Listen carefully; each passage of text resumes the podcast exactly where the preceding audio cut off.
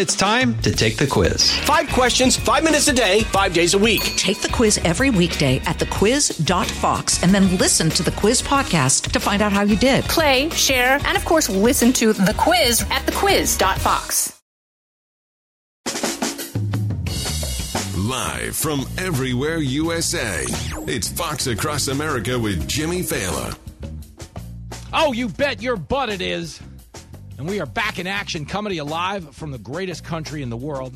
Broadcasting from the tippy top of the world famous Fox News headquarters in New York City. It is Fox Across America with Jimmy Failla, a man who is not beating Joe Biden in the polls. No, everyone else running for president right now is. Uh oh, I'm in trouble. And we're going to talk about why the lawfare coming out of the Department of Justice is ramping up right quick against Donald Trump. Jack Smith and the boys. Oh, Lordy Lord, he's desperate. They are backs against the wall. If they want to stop the Trump man from getting back into office, if they want to stop any Republican from getting back into office, they are going to have to weaponize that judicial system and help Joe Biden out as quickly as they can. Tell them like it is. That's exactly what we're going to do today. 888 788 9910. That is the phone number for our first show back in New York after we made it out of Texas alive against all odds. I have to tell you, the people of East Texas, I've said this before,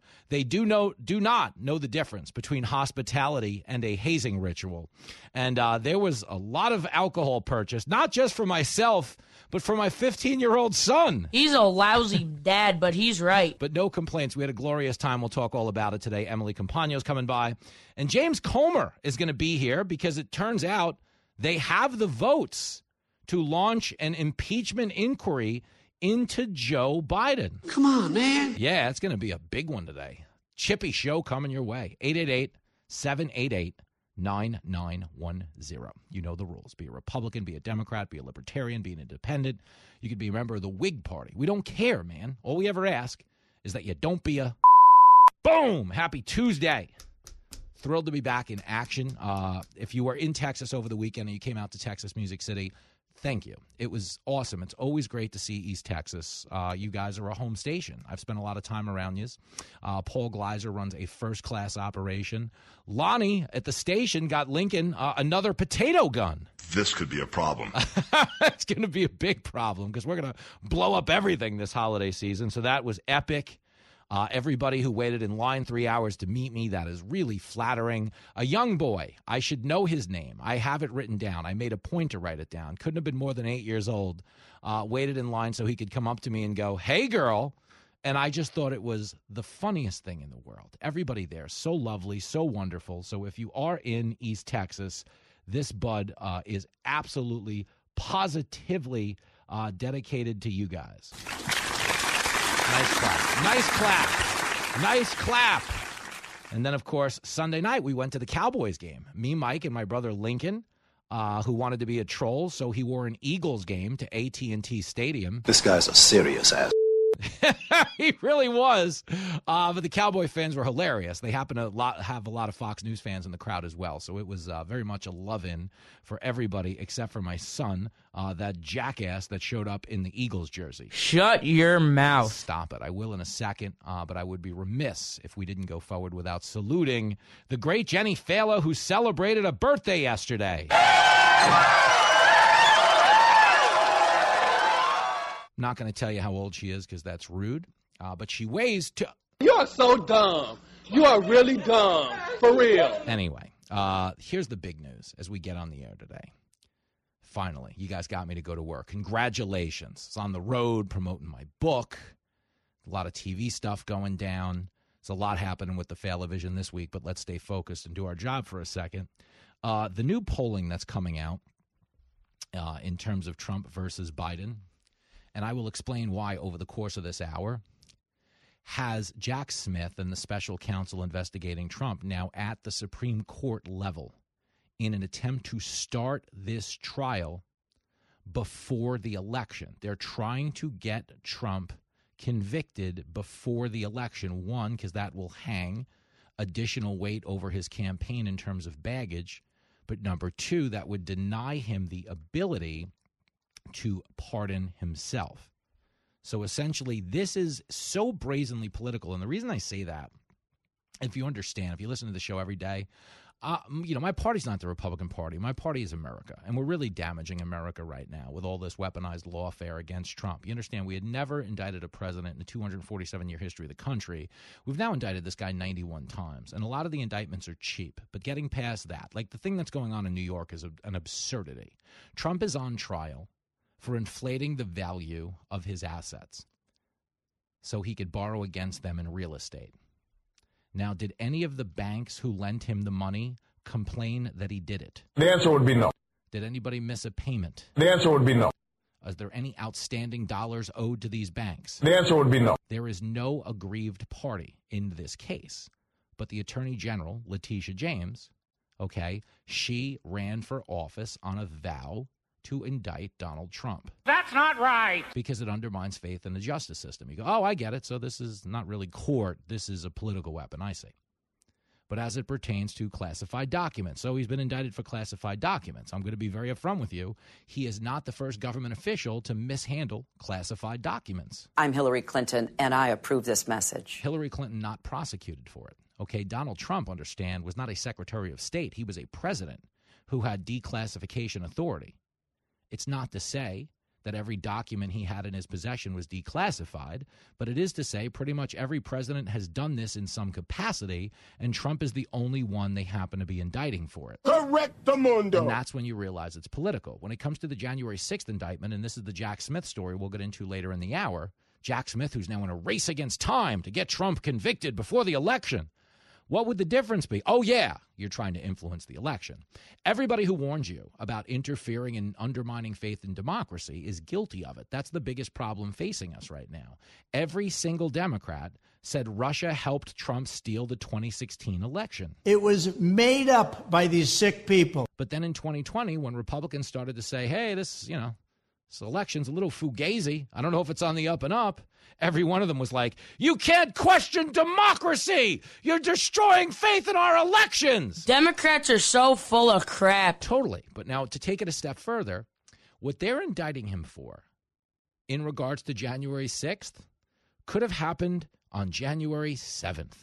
Could have happened on January 8th. Could have happened on January 9th. We're talking about in the year 2021. Joe Biden was sworn in, okay, on January the 20th of 2021. I don't remember that ever happening. But it did. And you understand January 6th and everything we know about January 6th was at our disposal right then and there. But they didn't indict Trump that month. They didn't indict Trump that year, nor did they do it the following year. They very curiously did it this year. Okay, the timing tells you everything you need to know because they're not indicting him based on new information. Yes, they're talking about things like Jack Smith's going, oh, we, you know, we've got data from his cell phones on January 6th. And that allows people to get out there and go, oh, hey ho, this is a whole new ball game we got here. Wrong. No, it's not. There's nothing, nothing about Trump's actions you're going to learn in this trial that you didn't already know. The only thing new here is the timing. When you're indicting someone based on information we've all been sitting on for a long time, okay, it's no different than when Trump got indicted in New York because he paid off Stormy Daniels. Okay, multiple attorneys general had passed on charging Trump for that offense. Okay, multiples. Okay, over the course of five years.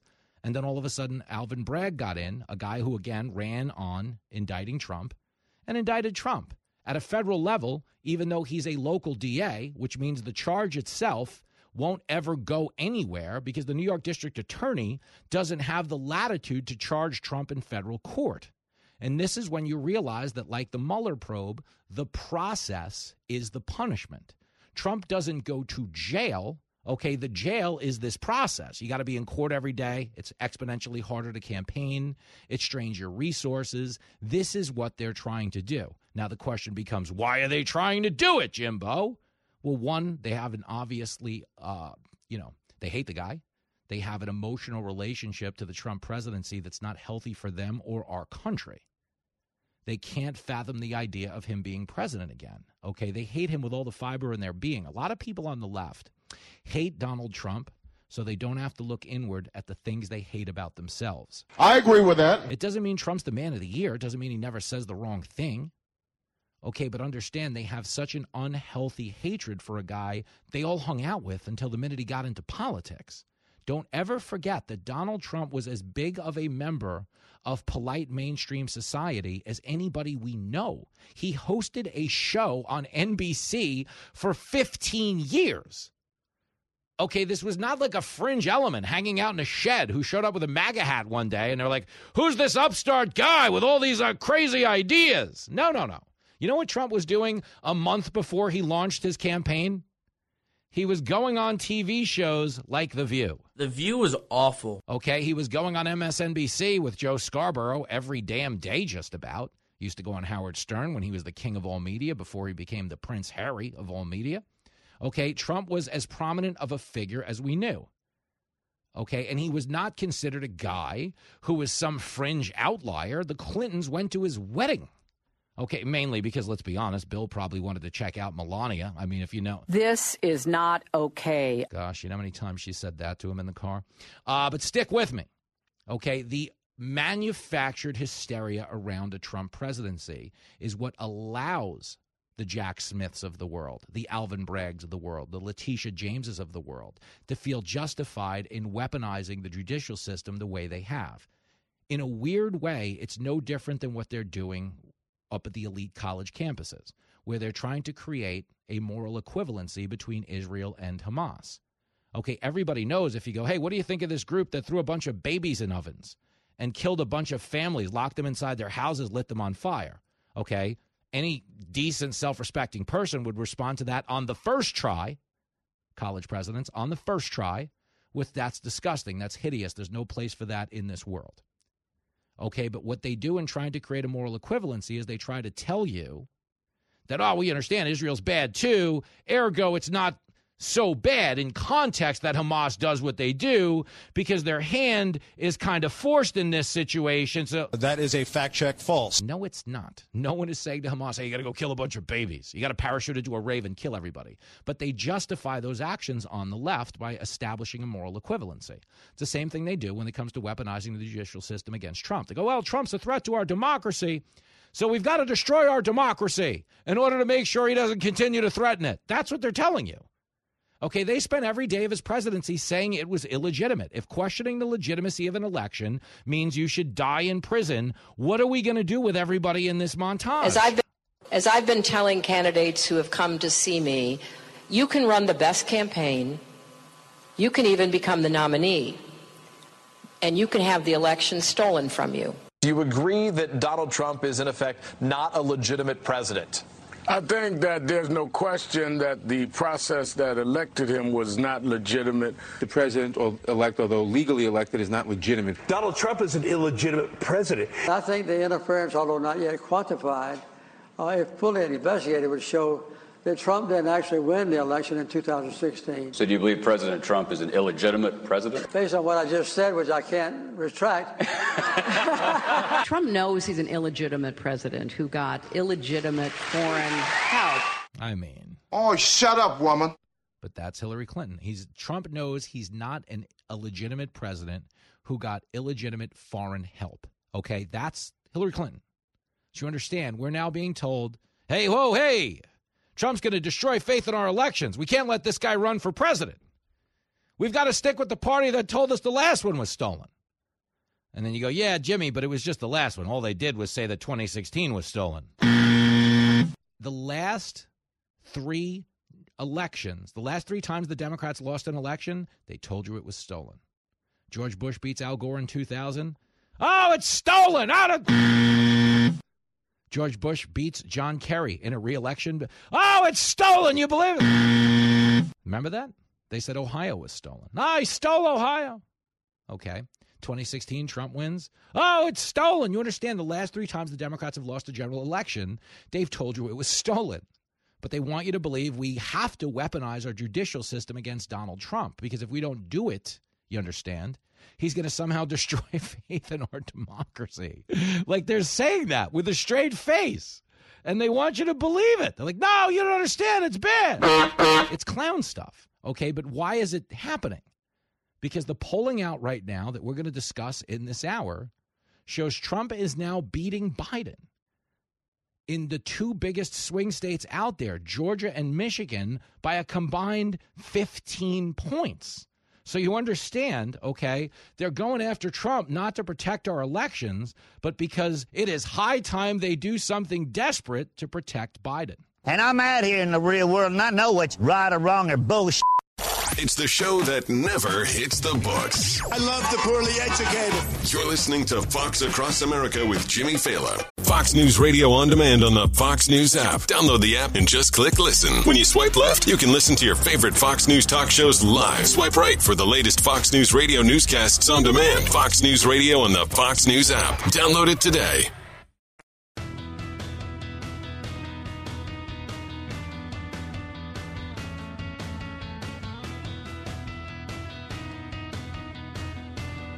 Two critical battleground states. The news is not great for President Biden and his campaign. The numbers show Donald Trump leading in both Georgia and Michigan. In Georgia, a state Biden carried by a very narrow margin in 2020, registered voters say they prefer Trump over Biden by 5%. In Michigan, which Trump won in 2016 but Biden carried in 2020, our poll now showing Trump 10 points up. Note that a full 10% of those polled in each state say that they wouldn't support either candidate. Trump's margin over Biden is significantly boosted in both states by people who say they did not vote in 2020. These less engaged voters favored Trump by 26 points in Georgia and 40 points in Michigan. Whoa! Biden sucks. That's basically what CNN is trying to tell you. Okay, Donald Trump opening up massive leads over Joe Biden. You understand, in years past, the way the polls went, Trump would be losing a state by 12 points and win it.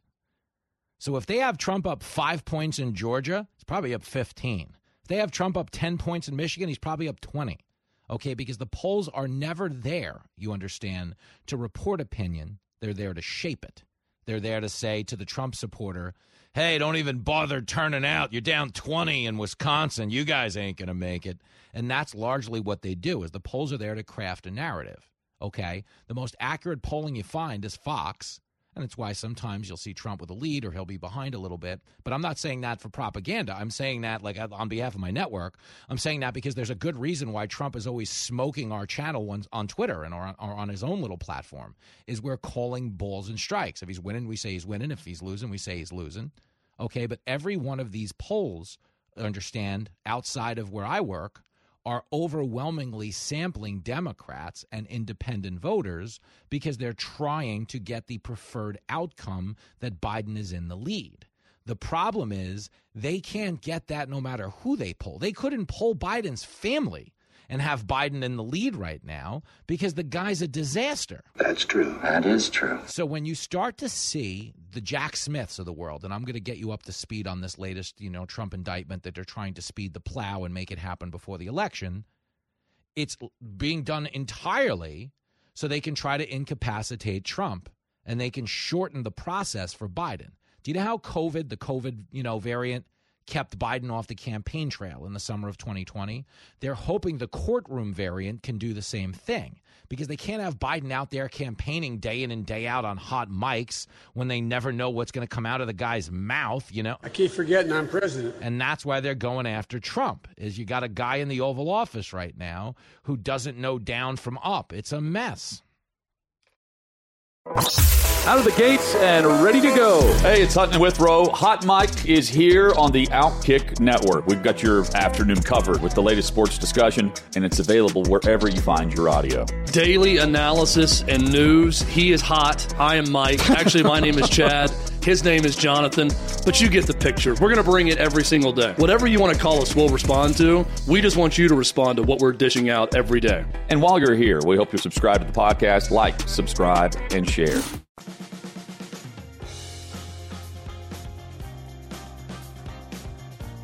It's the morning show that uh overslept. Fox Across America with Jimmy Failla.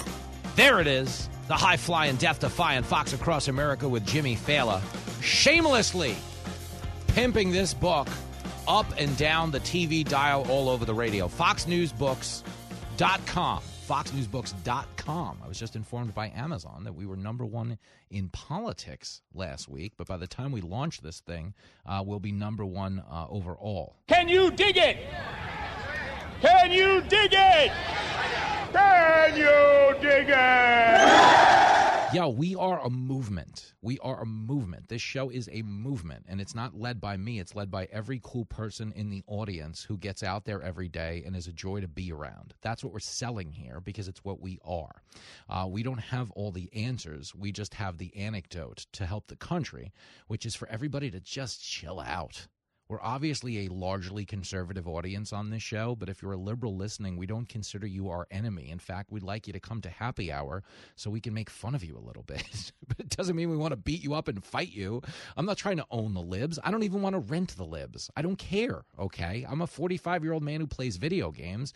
And dig this I'm about to roll out a lot of stand up events. We'll be back on the road March, April, May, but one of them went on sale today. And the reason it's being announced today is because there's nothing I catch more hell for than the fact that I'm never doing stand up in the Northeast. Yes, I filmed my special uh, on Long Island at the Paramount, which was outrageous, and you'll see that on Fox Nation January the 8th. But my new hour that I've been busting my ass to get written while I travel the country uh, is what I'm taking back out on the road starting in March. But dig this on May the 18th. This is crazy to me because I think the last comic I know who was there was Chris Rock. But up in Boston at the world famous Shubert Theater, I am going to be headlining the venue on Saturday, May the 18th.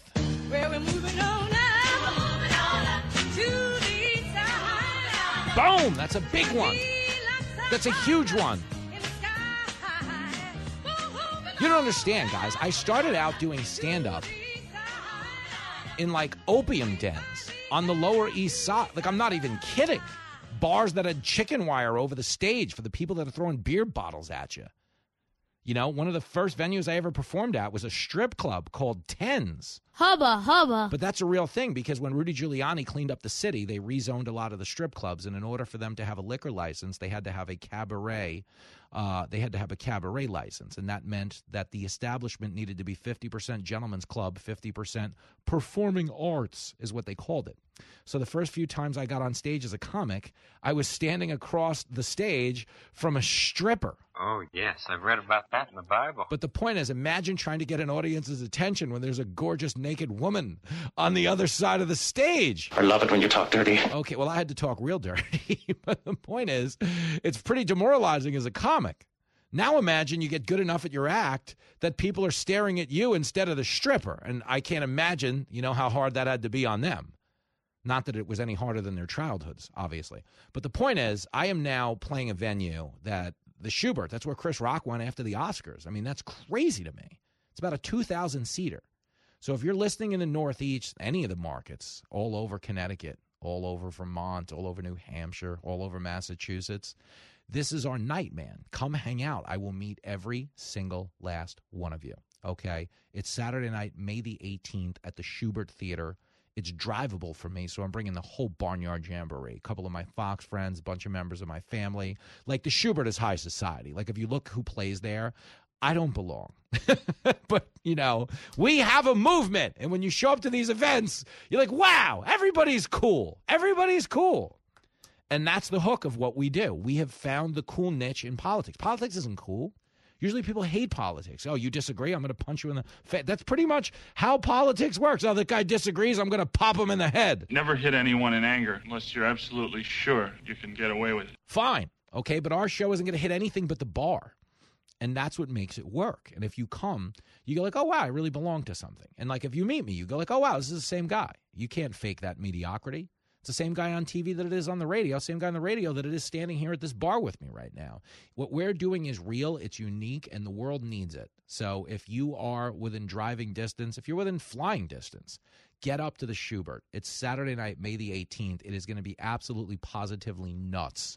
And uh, I will be rolling out other additional dates as the week goes on because they're starting to go on sale now. And, you know, Fox has to approve it because of TV and everything in between.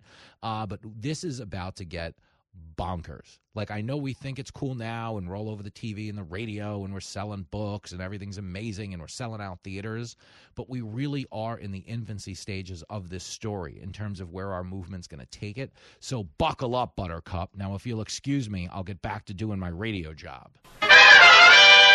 So here's Jonathan Turley, okay, who's when it comes to legal analysis, you know, if you only had one voice, and I know there's tons of them here on Fox that are brilliant. I mean, Emily Compagno is coming up in this hour.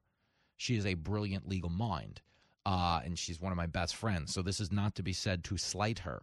But when you get into the realm of like the Andy McCarthy's, the Jonathan Turleys, I mean, you know, if Emily was doing the segment as well, these are people with so much vast knowledge of the court system, but more importantly, the precedents in the court system.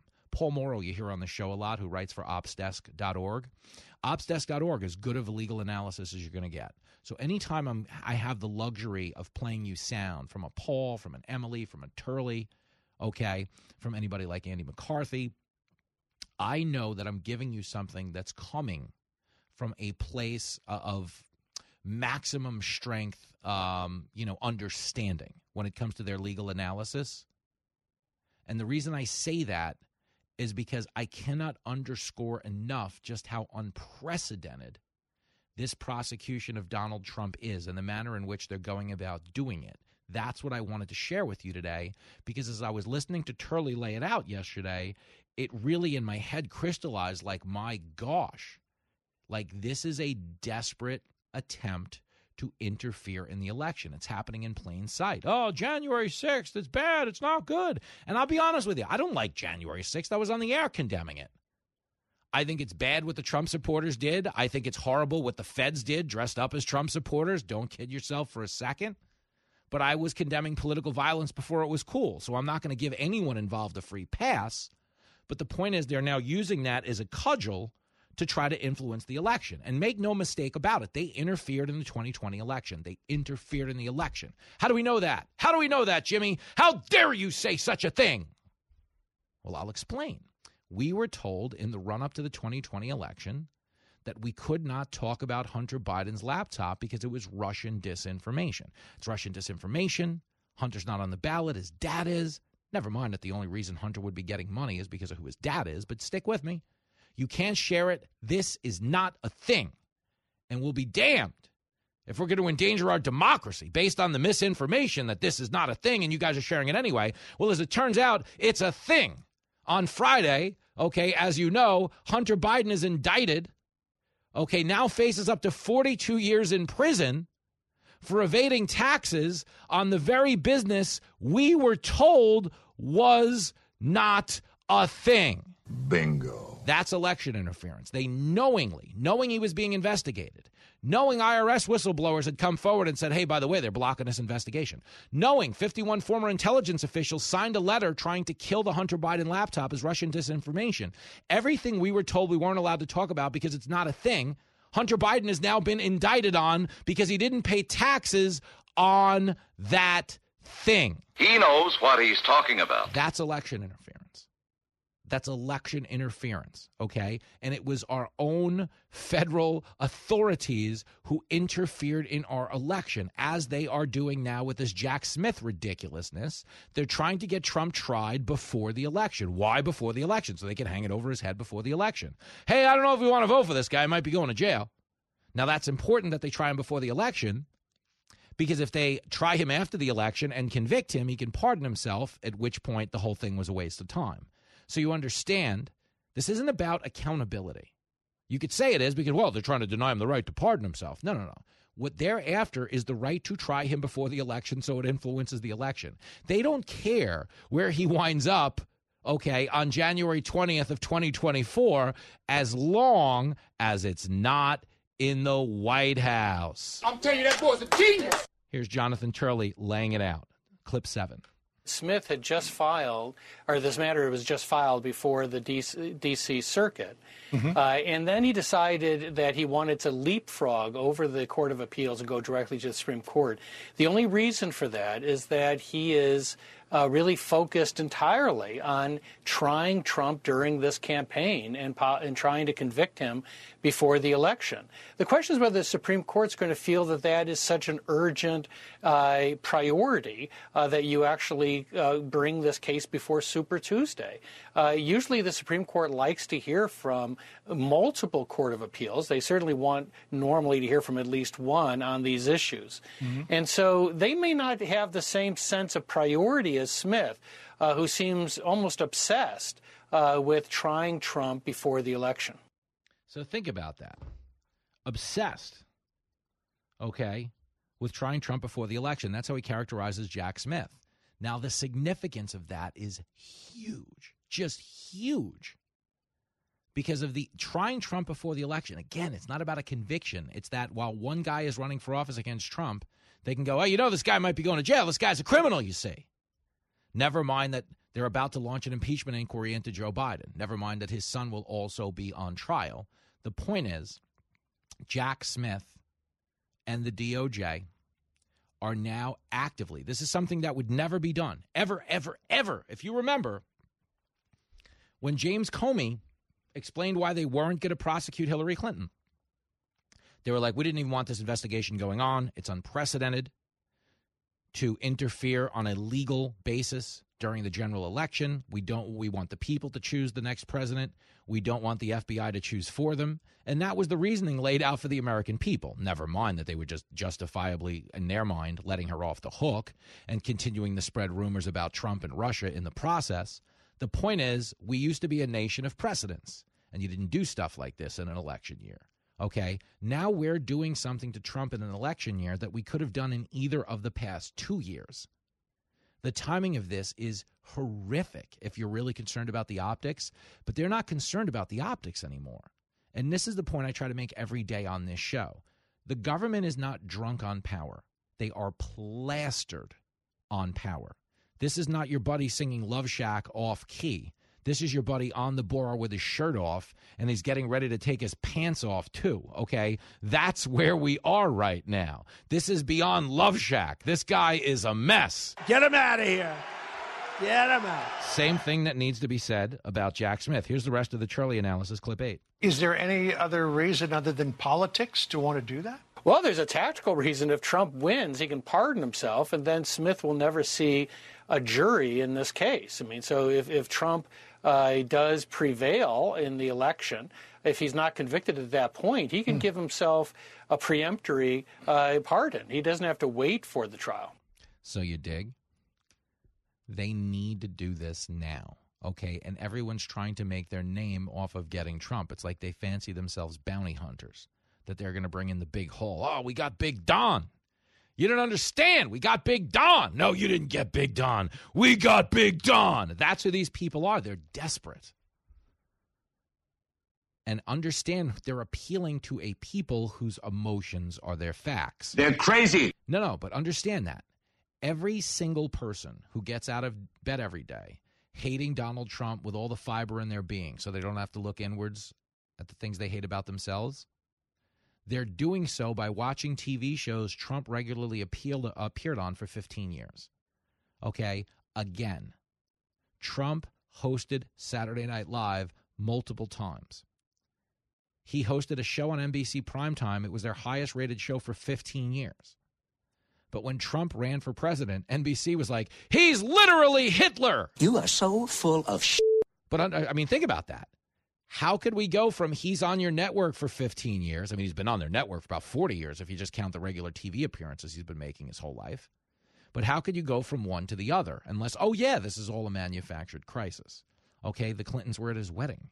Okay, he was at Elton John's wedding. He came out in favor of gay marriage in 2004 before all the Democrats, okay, eventually saw this as a winning issue and jumped on as if they were somehow liberators. I mean, if you want to be honest, Trump in 2004 is at Elton John's wedding to David Furnish in support of gay marriage. Here is Joe Biden, okay, in the year 2008 talking about gay marriage. I can't believe the American people can't see through this. We already have a law the Defense of Marriage Act, where we've all voted, not where I voted and others said, look, marriage is between a man and a woman, and states must respect that.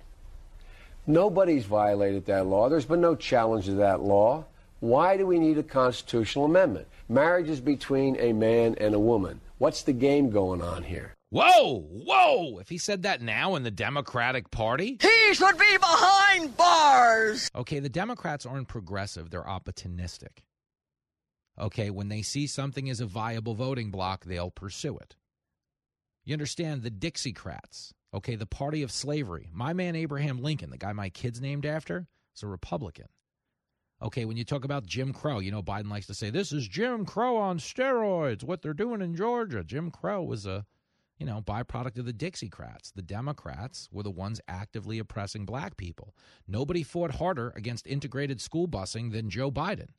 Do you remember that was Kamala Harris's one good moment on the campaign trail in the year 2016? Kamala's awful with her weird laugh. Ha ha! But what did Joe Biden famously get in trouble for in that first debate? Kamala Harris said there was a little girl who took a school bus for the first time in 1976. And Joe Biden was out there fighting against integrated school busing because he said he didn't want his kids to grow up in a racial jungle. But that little girl who got on the bus, that little girl was me. Do you have a problem figuring out whether you're for me or Trump and you ain't black. That's who Joe Biden is. Okay, but you understand that's the scam of what the Democrats are doing in this moment. Okay? They want you to believe Trump is this unprecedented threat to our democracy. So they're launching a series of unprecedented attacks to deny you a right in the democratic process. It's the dumbest thing you'll ever ever see. When you're right, you're right, and you're right. This is Fox Across America with Jimmy Failla.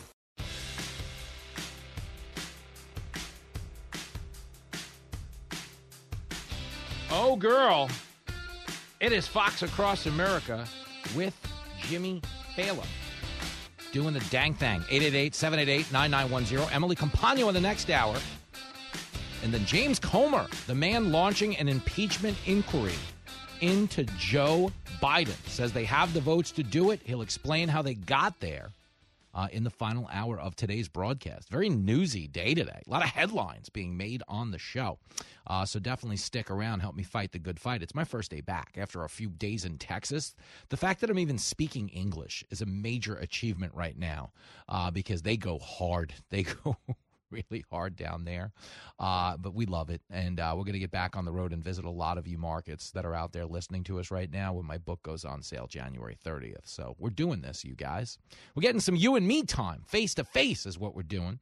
And in the next hour, we're going to talk about these dirtbags at America's college presidents because we got a surprising, uh, surprising chime in uh, during the last commercial break from someone you might not expect to be condemning liberal academia, but apparently they're watching what we're watching and coming to the same conclusion when it comes to Harvard, which is I'm sick and tired of all this bullshit. Live from everywhere USA, it's Fox Across America with Jimmy Failla. Oh, there he is, Jimmy. Jimmy, back in action, big hour of Fox Across America with your radio buddy, Jimmy Failla. Going to be joined by one of my damn good buddies, Emily Compagno, the human happy hour. She's getting off the outnumbered couch downstairs right now. They go into the kiss and cry room, review their scores, and then they make it on up to Fox Across America. We have a grown up talk about everything going on in this country. If you want to open for Emily, you want to share your thoughts, 888 788 9910. This is, of course, a safe space for cool people. And I don't mean you're cool, like you're walking around with a pack of cigarettes under your sleeve, like you're the Fonz. Hey, just mean you're cool. We can agree, we can disagree it doesn't really matter. Everybody is welcome in this moment. So uh, I say it all the time. It is not a conservative talk show. It is very much an American talk show. Freedom! So we will take the issues seriously, but we will not take ourselves seriously at all. Because I don't know if you heard, but everybody in this country is on the verge of snapping right now. I'm as mad as hell, and I'm not going to take this anymore. Seriously, that's most people when it comes to politics. So we're kind of a port in the storm where you can, you know, you can come by and you could agree to disagree. Remember, agree to disagree? They're like, ah, we'll agree to disagree. I like this guy. It's getting a little contentious. I don't want the political ideology to get in the way of our friendship. So we'll agree to disagree. And that's it. You went on and you remained friends. Now it's a whoa, whoa, whoa, whoa, whoa. You disagree? Somebody ought to belt you in the mouth. That's what they do now. Oh, kill this. Get him out of here. Fire him from his job. He disagrees. We don't have to do that here. We have this thing called talent. So I'm not going to yell at you for three hours, get you all worked up. Just going to be your radio buddy. That's all I ever do. 888 788 9910. Everybody at elite academia, Ivy League colleges, are a bunch of absolute dirtbags. That's true. That is true. We'll focus in on Harvard for a minute. Now, I obviously didn't go to Harvard, I went to Harvard State. Uh, but stick with me.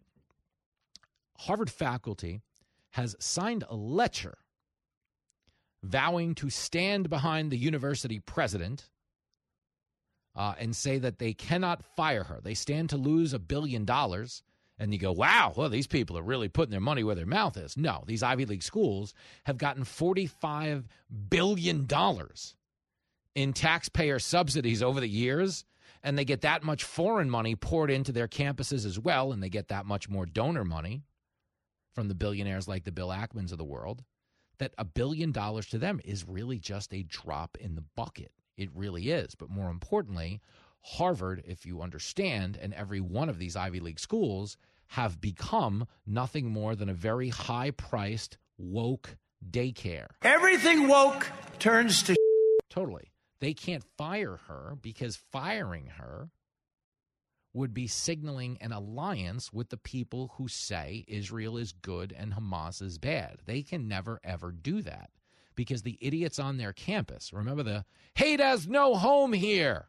You know, apparently Jews don't have a home either because Harvard is on board with their president calling for the genocide of all Jews. Remember this Harvard is a school. Harvard is a school that would ban Riley Gaines for showing up and saying, biological men should not be competing against biological women and calling that fair women's sports. Okay, they were like, that's hate speech, that's dangerous, people are to die, she's not welcome on the campus. Now, if you'll excuse me, we've got to go to the Kill the Jews rally. Okay, that's what Harvard is. They banned Tom Homan. Tom Homan, you've heard him on the show before, was a former acting ICE director. Tom Homan was banned from Harvard because they said someone showing up who wanted to enforce our laws, our laws, our constitutionally written laws, someone who wants to enforce the law at the southern border, that's hate speech. It's criminal. They're worse than the KKK. Get him out of here. He's not welcome. That's who Harvard is. An Ivy League school that would ban Halloween because it's culturally insensitive. Yet when it comes to people chanting for the death of every Jew everywhere, they go, oh, it's complicated. It depends on the context. I mean, what hour of the day are we talking about killing all the Jews? I mean, if it's after five o'clock, you know, a guy's got to blow off some steam, you know? I mean, it's insane. There is no context. There are certain questions that if we're going to be a decent people in this country, there are certain questions you don't get a second crack at. I was filling in for Gutfeld on the five on Friday. That's why I look so tall on TV. I was sitting on the phone books he normally sits on.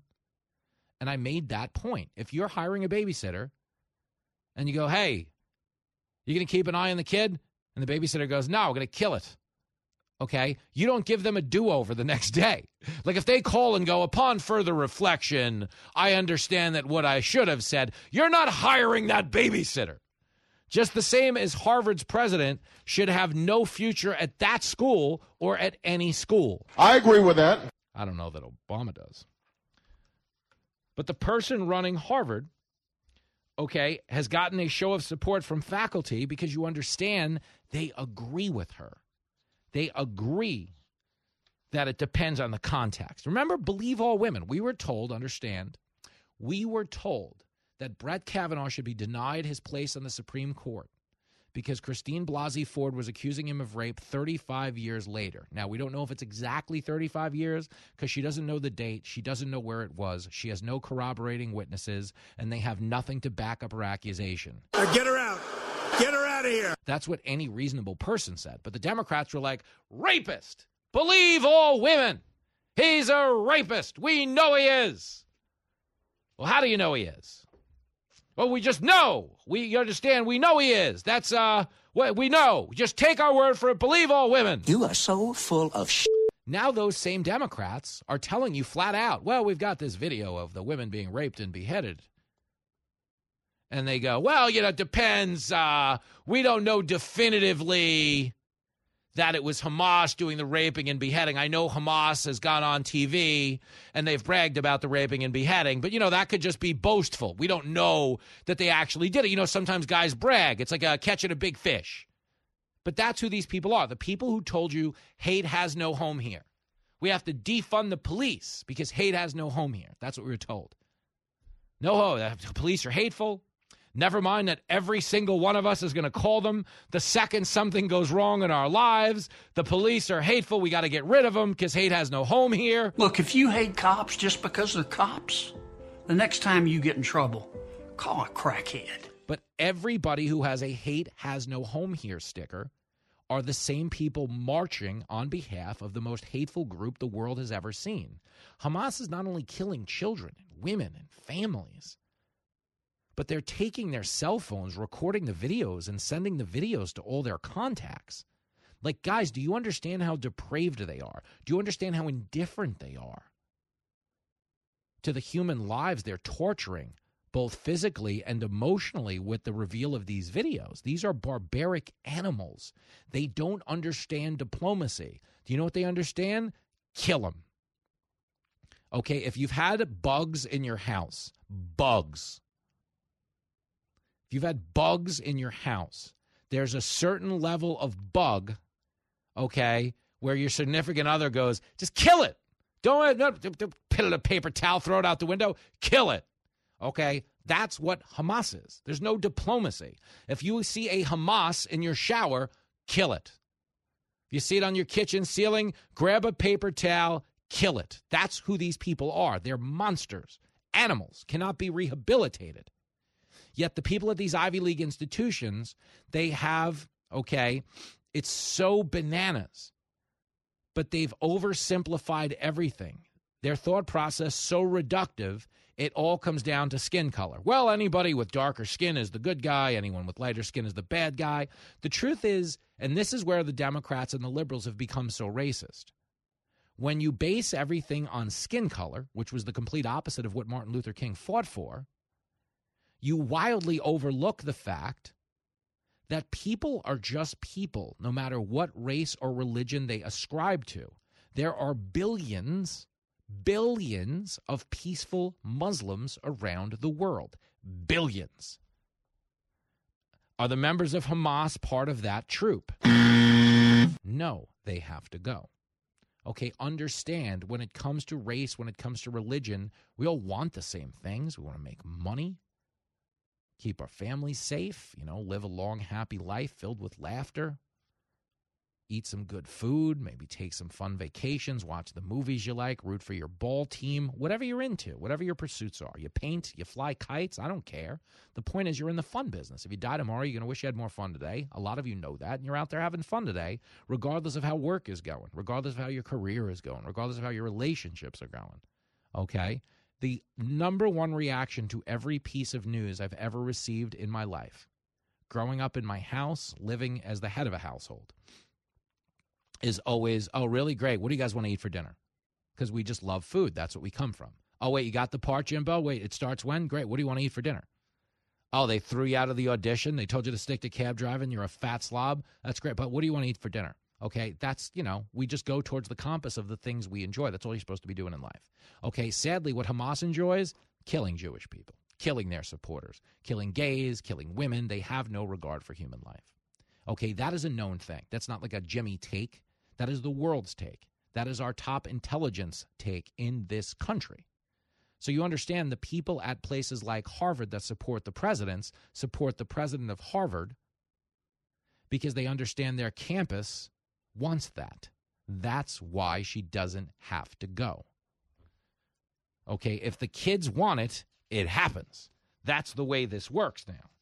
Okay, the kids run the schools. Why? Because the kids are the ones taking out these $700,000 loans. They just want the kids to be happy. Harvard is a woke daycare. Okay? And you have to understand that when it comes to this president not being fired, okay, what it always comes down to again and again and again is that these Ivy League schools who want to tell you they'll give you a better education. no, they won't. Kids who go to Harvard hate America, the greatest source of good the world has ever known. Kids who go to Harvard think they're fighting oppression in this country. We are, by fact, the most tolerant and inclusive society the world has ever known. Never mind that by population, we're the most diverse. We have a larger representation of multiple ethnicities in this country than exists anywhere else in the world. We are the most diverse country in the world. We are the most tolerant of diverse viewpoints in the world. That's who we are. Okay, we are the rich kids who have no idea how prosperous and fortunate they are, so they're complaining. Well, and daddy was supposed to get me a cashmere sweater, but I only got thick wool. Meanwhile, the kids two houses down are peeing on each other for heat. Okay, that's who we are comparative to the rest of the world. And it's disgusting just what a profound lack of gratitude people show on the left, but they get it from liberal academia. That's who they are. But they want to believe at places like Harvard and Yale and MIT and Cornell and University of Pennsylvania and everything, we're in between. They're out there fighting oppression. Okay, we're not free until Hamas is free. Wait, what? What's going on here? It's bananas. But they're behind it. This is what they believe. You know what else they believe? They believe they're better than you. That's why you hear terms like, oh, the flyover states. Oh, they don't know any better in the flyover states with their affordable housing. it's my favorite term in the world when people who live in New York use the term McMansion. Oh, they got their McMansions. It's not a real mansion because it doesn't cost as much as a real mansion. It's just the same size as a real mansion, brand new and far more affordable. You could buy it in your 20s as opposed to wait until you're 50 to buy your first house like they do in New York where the smart people live. That's what they think of you. They think you're idiots in the middle of the country. You're the smartest people in the world. Like they call you the flyover states. I live in New York. It is a drive over state. You're driving over syringes and pantless time travelers. What the hell did you just say? No, it's a mess. And I'm telling you because I care. If you live in the middle of the country, you are a genius. You hit the actual lottery. You have space. You understand? You live in a good life. But they hate you because they run on hating you. They need, you know, people run on certain things. You know, I always tell you as like a comic, I have an abusive stage dad who lives in my head who just calls me names all day. He's like, You suck. You ain't no good, Michael. It's people with a dirty mind that think like that. Every day, but that's how it works. And then right when I'm about to hit the stage, he's like, You look good, Michael. And I get out there and I do the mean moonwalk, moonwalk. That's how it works. You know, we all have a process of what keeps us running hard and working hard. Well, the people at these big elite institutions basically run on feeling better than you, like some type of a moral superiority. At least we're not like those idiots hanging out with the cheap beer and the low property taxes. I mean, who would want that? Vinny, you know what I'm saying? That's what you're dealing with. Okay. That's why I stick up for you guys at every turn. But the truth is, I used to have doubts. I used to be like, listen, I went to community college. I, I majored in Super Mario Brothers. Okay. There's no way that I can stand toe to toe with these people intellectually. And then I started listening to these people intellectually, and I realized the whole thing was a fraud.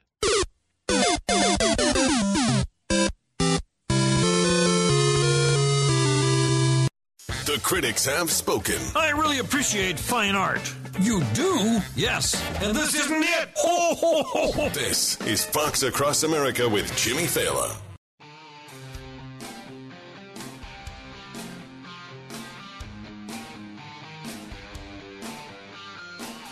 There it is, Fox Across America.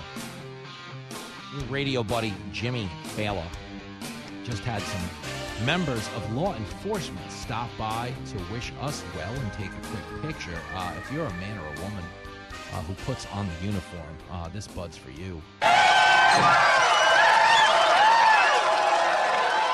So one thing about Fox is there's always like somebody here who has like a relative in town and they're giving them tours.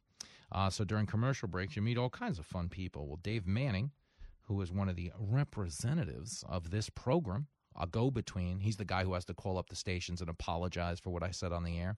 Uh, he, which is a true story. he just had uh, some friends in town uh, from New Jersey's finest, and uh, they said hello. We took a quick picture. So if I sound a little winded, it's because I was sucking it in for 30 seconds because I didn't want them to look at the picture and be like, That boy is a P-I-G pig.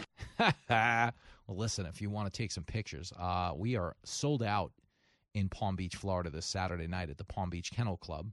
But if you come gamble in the casino, if you didn't get a show ticket, you'll still meet me because I'm gambling all night. My birthday is this Sunday. Uh, I will be Sans, Jenny, and Lincoln. I'm down there on my own in a casino uh, for 24 hours. This could be a problem. I expect it to be a huge problem. Like I'm looking for a problem.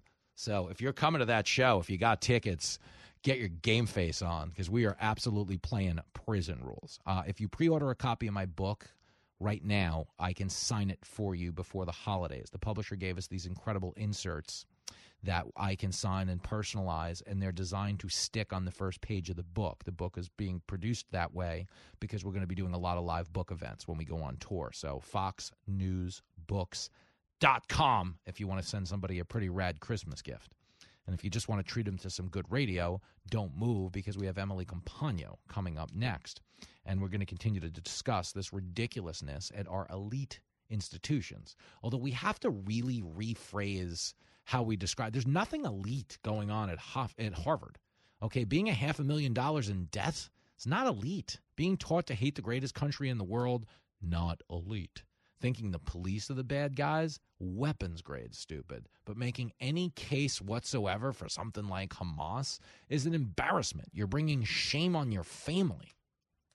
And nobody knows more about bringing shame on their families than the woman I'm bringing up in the next break. I kid. She is a fan favorite here. I personally don't get it, uh, but a lot of you do. So Emily Compagno will join us when we come back right here on the big bad one and only high flying, death defying, internationally renowned, keto approved, gluten free Fox Across America.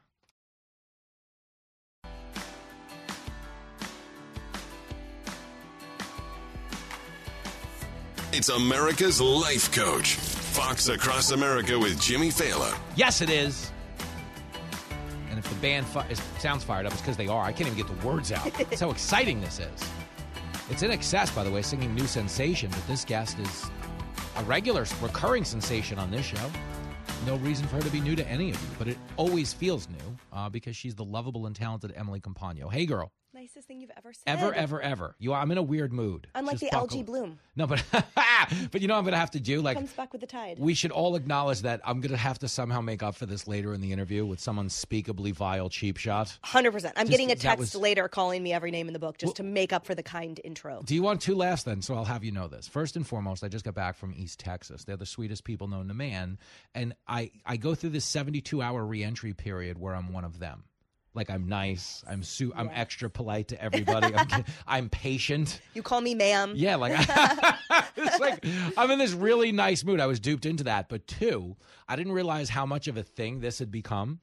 My last two stand-up events during the Q and A, one of them is great, and I'll tell you that one second. But two times people have come have said during the Q and A. What's the rudest thing Emily Compagno has ever sent you in a text message? And they think it's so funny because they love that we talk smack. So anyway, in Reno, um, I just you know talked about us calling each other fat and everything, and said it's actually kind of healthy and it's good for us, keeps us working hard. But there was a kid who would not stop interrupting me in Florida. Okay, at one of the shows, and um, a sweet enough kid, but he was he just he want when people jump into the ring with the champ, they're going to catch a left hook. That's the point. I'm not allowing you to talk to me because I care what you have to say. It's a stand-up show. They want they want fun. So this one kid would not stop heckling about other things. And with like a minute to go in the show, he's like, "What's the worst thing Emily Compagno ever texted you?" I go, "A picture of you." and the ah! poor crowd. It was great. That's amazing. But it had to happen that way. It Oh my had gosh, to I happen. love You can't poke the bear, ladies and gentlemen. You Can't poke the bear. You can gamble with the bear in Palm Beach this Saturday. The seats are sold out. I can't get you into the show, but I can gamble with you all night, and I'm gonna. It's gonna be rowdy. I'm free. This Su- you should come. I should get you a ticket. You want to come hang out and go gambling? Check your calendar. Saturday, Sunday's my birthday. I have nothing to do Saturday in West Palm but gamble and do comedy, and that's what I'm doing. Like I'm just gonna, I am going to gamble like it's 2001 when I'd have to walk around speaking Mandarin for two weeks, so people didn't know it was me because I was in that much trouble with the bookies. You're going to see a 2001 Jimmy Failla in Palm Beach. I might even bleach my hair blonde again, like the old days. Totally. Go full Lance Bass for the gig. I was about to say, this is amazing. I love everything about this, and we will bring the party to you, the birthday celebration to you. We deliver it. Happy early birthday, Yeah, buddy. it's, it's coming. Thanks, champ. Uh, and yes, 21 looks good on you. Hey, girl. Bang! We're buttering each other up today. This is not going to end good. Emily Compagno in the house, fresh off the outnumbered couch. It is my uh, understanding that uh, my man Dave Manning, my affiliate rep, brought some people by the outnumbered set to take a picture who worked in law enforcement. Did you get to take a selfie earlier in earlier in the day? They met me, but we didn't take a picture. Oh, okay. So they met you and Kayleigh because Dave was talking about how she's like, you know, Emily's a former prosecutor. I'm like, no, she's not. I said that. I was like, Oh, I'm, oh, I'm defense to them. Okay, good, yeah. No, he didn't. He, they did not ask for a photo. If they did, and I missed it, I'm sorry. If they're like, she won't take a photo. No, no, no, I, not I at was, all. I was on my way out, and then Dave was like, "Hey, Emily, there's our actual, you know." Agents with SVU, and I Yeah, said, yeah. Thank you for your service. That's amazing. Totally. It's great to meet you guys. And then he said, She's a prosecutor. I was like, No, I was defense. And then I just kept saying, like, Thank you so much. It was great to meet you guys. But I had to run actually to a foster love volunteer event Uh-huh. upstairs on three or downstairs on three. Yep. Whatever. So I was sort of running out the door. Okay, fair. Emily Compagno in studio. Let's get to the nitty gritty now because there's hard hitting news we have to delve into. Sunday night, I was in Dallas uh, for the Cowboys Eagles game. My brother Mike's 50th birthday present. Me and Lincoln took him to the Cowboys game. He's a Cowboys fan. He's never Yep. been. Epic, epic Oh, moment.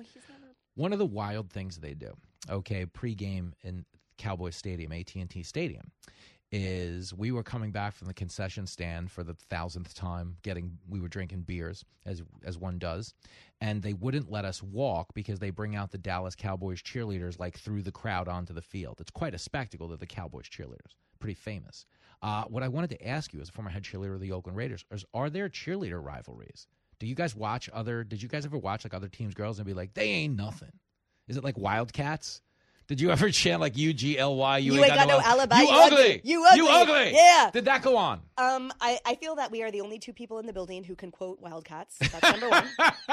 and we just did to each other. That Goldie. Hawn doesn't remember the lines from Don't Wildcats. drop the helmets. Um, and then, secondly, the answer is sort of yes and no. Okay. So, in sort of yes, Mm-hmm.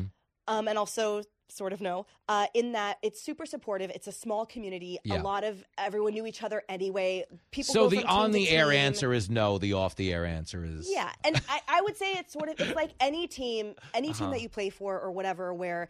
Um, and girls, I think, tend to like if we move. Like I had girlfriends that cheered for Raiders and Niners, or Raiders and then Cowboys, or whatever. Right? It's like Mhm. you, you, you Yeah. people move, humans move. Yeah, yeah. Um, but there are, you know, to be honest, there's many teams that don't play with. Yeah. There's different, Uh-huh. right? So you're hmm I get it. You so the thing, because the reason I was I was getting there is because I'm really trying to speak to the intensity of rivalries. The reason being is because I was credibly informed by the people sitting next to me at the Cowboys game. They were season ticket holders.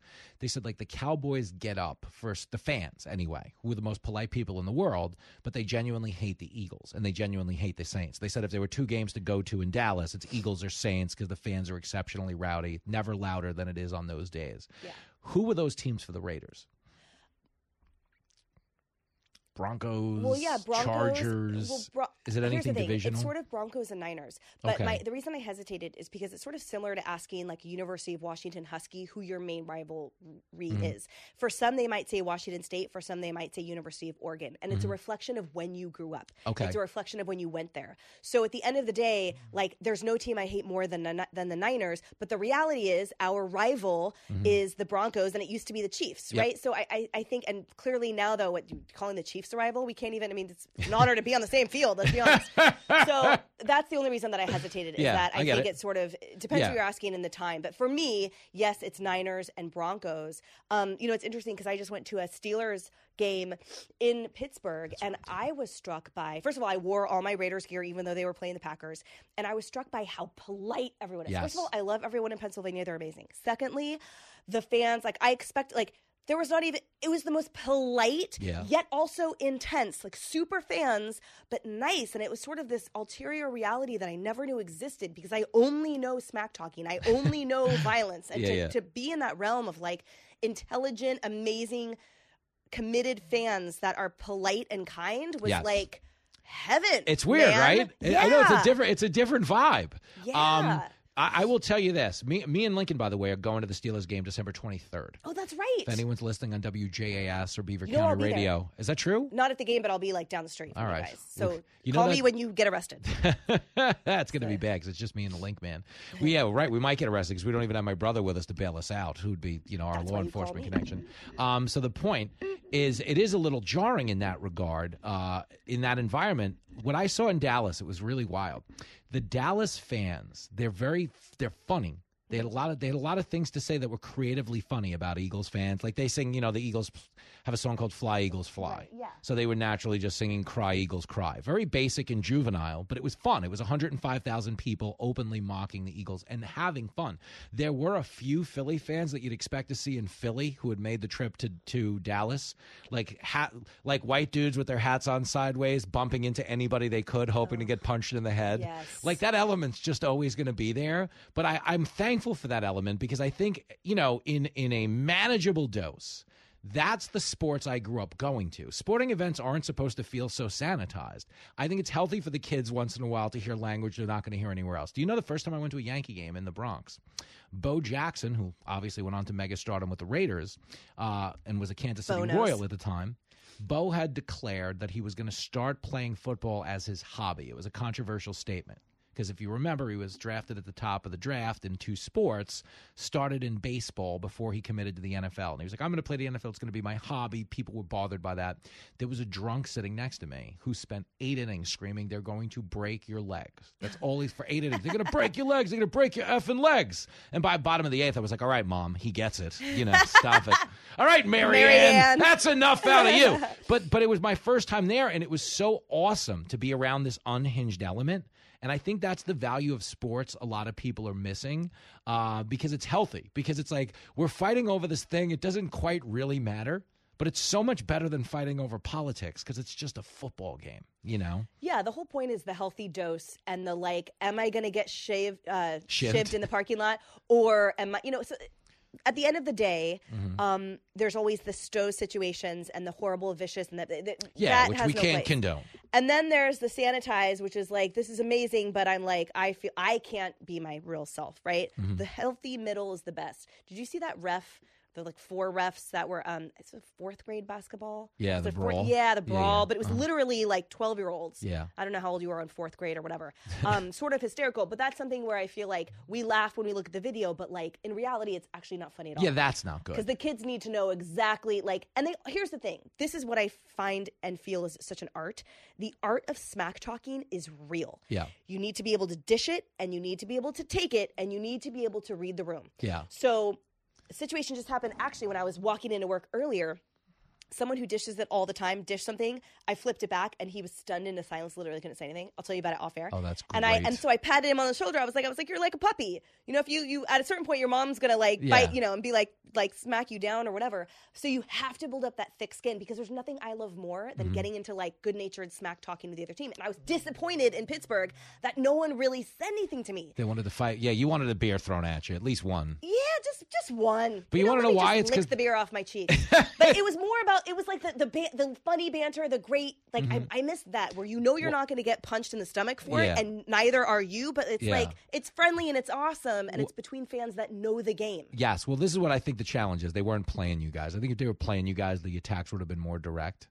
That's true. There's probably just confusion. Yeah, that's what I mean. Like, what are you doing here? Well, when I saw like a Seahawks fan there, I said, "Well, you're sort of far from home." Yeah, You as, and you're like three miles closer than them. Yeah, exactly. That's I'm like, funny. we're both um wait, because when we- they when they see you wearing the wrong team's jersey to the game and it's not either team that's playing, they just assume you're like an adult from a home and they don't want to be mean to you. However, I, I respectfully disagree because when you're in the house of the Steelers Mhm. and you wear your Raiders gear, man, that's a message. That's a that's big not the same thing as like being in the Rams stadium and wearing a random like Yeah, nobody cares. whatever. Like Mhm. this is I'm I was making a statement. I wasn't just like was randomly wearing like- statement. yeah, I was. yeah, I was, Jimmy. Go Raiders. I'll show them. I'm going to the steel. I'm going to make a statement. They weren't I'm even playing a them. Statement. Look at you. Whatever, Em. everyone. I love it. I am proud. Uh huh. Say it loud. Um, can we talk about my podcast for a second? Yeah, we're supposed to. Emily Compagno is here. Uh, she's the host of the Fox True Crime podcast, and she has a statement she'd like to make have about it. I have Give it to another me. message. Um, okay, I just want to make sure we had time for this because you guys, this Uh-huh. week is really great. It's really amazing. Clay Chabot spent 22 years in prison for a murder and rape he did not commit. You know who committed it? His brother in law. And his brother in law not only fingered him for it, but testified against him in trial. And at the end of the day, was eventually convicted of it. But 22 years. And here's, here's I think, the sort of conceptual point of what was a beautiful conversation and um, just an incredible man and his story to hear is that the prosecution dug in their heels and despite clear DNA evidence and a ton of other evidence. They wanted to retry him. Uh-huh. So they said either you take a plea deal and you you say that you did in fact murder her, but then you're free. You're free. Mhm. Or we take you to trial again. And he just took the plea deal and he said, I just want to go home. Yeah. I just want to be with my son. And it raises sort of a philosophical question of if you had already given 22 years of your life and if you had the option to just go home, but it meant that you had a record of murder that you did not commit, would you just go home? And I, I, I argue that every person would just go home. Yeah, if you especially if you want to see your kid. Exactly. I think I think that's a really strong commentary on his kid. Because I've met some people's kids that I'd be like, yeah, give me two more years. What's the big deal? I'll start like a fantasy football league. No, that's one of those powerful stories that takes a look at the justice system from an angle we rarely discuss. I think it's actually necessary. As much as I wanted to find a negative dismount for this interview, I think you've brought something of value to the world today.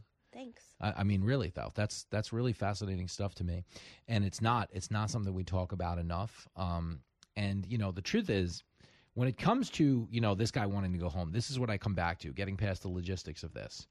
Time is the number one source of wealth that we have on this planet.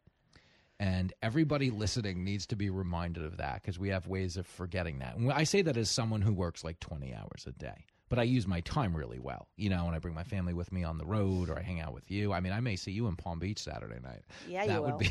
would But I also feel to your point, work for you is a connective tissue with others. Mhm. You're not at a computer like Yeah, yeah. making finance it like you No. are you are connecting and contributing to Uh-huh. a fabric between all of us. Yeah. Um, and I think at the end of the day, to your point, time is the wealth. Um, only if you use it wisely. Yeah. And for me, it's using it with my family. Mhm. No, so I, on that note, I'm out of here. I, I, qu- I quit. I'm going to see my family. I've had enough of this. That would be amazing. Oh, Emily. Um, the Fox True Crime podcast. Can I ask you a question? Ask me anything. We have time. Um, okay, so if Rockefeller Center has Santa, you can sit on his lap. Mhm. Weird or cool? To sit on his lap. Yeah. What if I, got a picture of me sitting on Santa's lap? I mean, it's dope or nope? It's probably cool for him because he's a pervert. That's what I'm. That's what's the thing. Fat I'm, kids I'm like, all is day. it like He's all these fat. disgusting or is it cool? He's it was that there's trees around him and stuff. No, when I was going to go get cookies there the other day. Yeah, I had a I had a phenomenal Santa wait to meet me at my meet and greet on Saturday just so he could hand me a bag of coal. It was pretty funny. I have Stop a it. picture. He's like Jimmy, Jimmy. No, I, I, a- got something for I you. have a picture. He's like, I brought you. Santa brought you something from the oh North Pole, and he whipped out a bag of coal, which is pretty funny. I enjoyed that. But yeah, I think the adult picture with Santa is actually cute if you're like a cool girl. Do I dress up or do I wear what I wore to work, which was sweats? Uh, I always wear sweats to work, and then I change into a nice outfits. See, I think oh, I I, think the for so photo. I think the photo with Santa um, In my puff coat? No, yeah, that's what it warrants. Like a photo with Santa, But a puff meaning- coat, like yeah, outside? Yeah, like your Outside outdoor gear, like you went to see Santa, like you'd go to the mall as a kid. Yeah, you wouldn't be in a prom dress. But you also wouldn't be what you commute in, which is a, a wino on the subway. I mean, she walks in here with a cup of coffee and it has money in it. By the time she gets to the building, people are like, hang in there, you'll turn it around, toots. All the security at every door, I have to be like, "You guys, it's Emily," and they're I like, work "Oh, I here." didn't recognize you." That's so funny. All right, go download the Fox True Crime podcast and get over to see Santa. You might see Emily too. Back after this. This is Fox Across America with Jimmy Failla.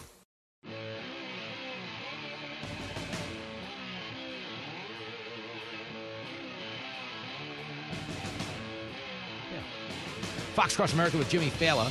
We kept Emily Compagno for one more break. That's stupid. Use your common sense. I know, we didn't want her. She is a, I say this all the time, she's a radio stray cat. We put out the bowl of milk. She's coming back. She's coming back. She's only been invited on this show once. You were on the debut episode. we were launching the show March 9th of 2020. And I was like, Emily, you got to be on my show. You're like my best friend. You're my only adult friend. You don't make friends after the age of 30. Like we're actually like pal. We hang out. You know, my family. You know, my wife. You know, all that jazz. So the point is, um, I think back to when we launched that show because we're like, it's going to be called Fox Across America because you're going to be on the road every weekend. And that was five days before the pandemic. And then it was like, it's going to be Fox Across a Zoom cocktail party. Fox across my living room. Sweats I never take off. oh, it was great. Did you know you were drinking too much if you got thrown out of a Zoom cocktail party? Some guy to delete his account. yeah. Um, dude, that was so long ago. It feels like yesterday. I know. You know what though? I disagree. I have made tons of friends since Yeah, the I age of know. thirty. No, I know. I'm You do. always making friends. You actually because you keep evolving as a person, so that's that's the key. if you stay in one place, but you've lived 900 lives. Right. You're like Fletch. You've done. People don't even know. Like we'd event, we'll eventually get into it, but the amount of things you've done, not even the OnlyFans, just the other things. Oh, I He kid. kids. He kids, He kind of. Don't believe him, Uh, guys. The hour is over. Download the Fox True Crime podcast. James Comer is coming up to apologize for Emily's performance. I Live from everywhere USA, it's Fox Across America with Jimmy Failla. Boom! There it is. And here we go. Big hour coming up on the Big Bad One and Only Fox Across America with Jimmy Failla. James Comer, the man leading the investigation into the Biden family. Are you the big man, Joe? The word on the street is the House Oversight Committee now has the votes to launch an impeachment inquiry. Come on, man. We're going to discuss it with the man leading that inquiry, James Comer. Stops by from the 1st Congressional District in Kentucky uh, in this hour. 888 788 9910. You know, you talk about Comer's district, it does include the Bourbon Trail uh, in Kentucky, where, as you know, I happen to be a huge fan of Michter's whiskey. The Michter's guys, the best human beings I know, the Magliocco family, including the late great Nino Magliocco, as fine of a human being as you could ever hope to come across. I am very loyal to Michter's. It's what I give out around the holidays. It's what I love. That being said, uh, I just got a case in the mail of John Taffer's brown butter bourbon, and my goodness gracious.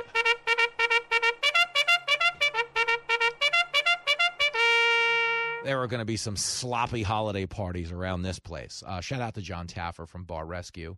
He and I became fast friends when I was filling in for Greg Gutfeld, our lovable comedy dwarf. And I will be uh, hosting Gutfeld's show, guest hosting it in the final week of the year between Christmas and New Year's. Uh, I'll be on it a couple of times, and I'll be hosting it, I believe, Friday, the 29th day of December, if you want to watch that. But right now, I'm hosting radio because that's actually what they pay me to do. And yes, I do get paid to do this job. Granted, it's, you know, Tide Pods and chicken fingers, but the point is, I'll take it. It's more than they were paying me back in the taxi days. So uh, let's move on. Now, some of you might say, Jimmy, you're over here on the radio doing that for a living.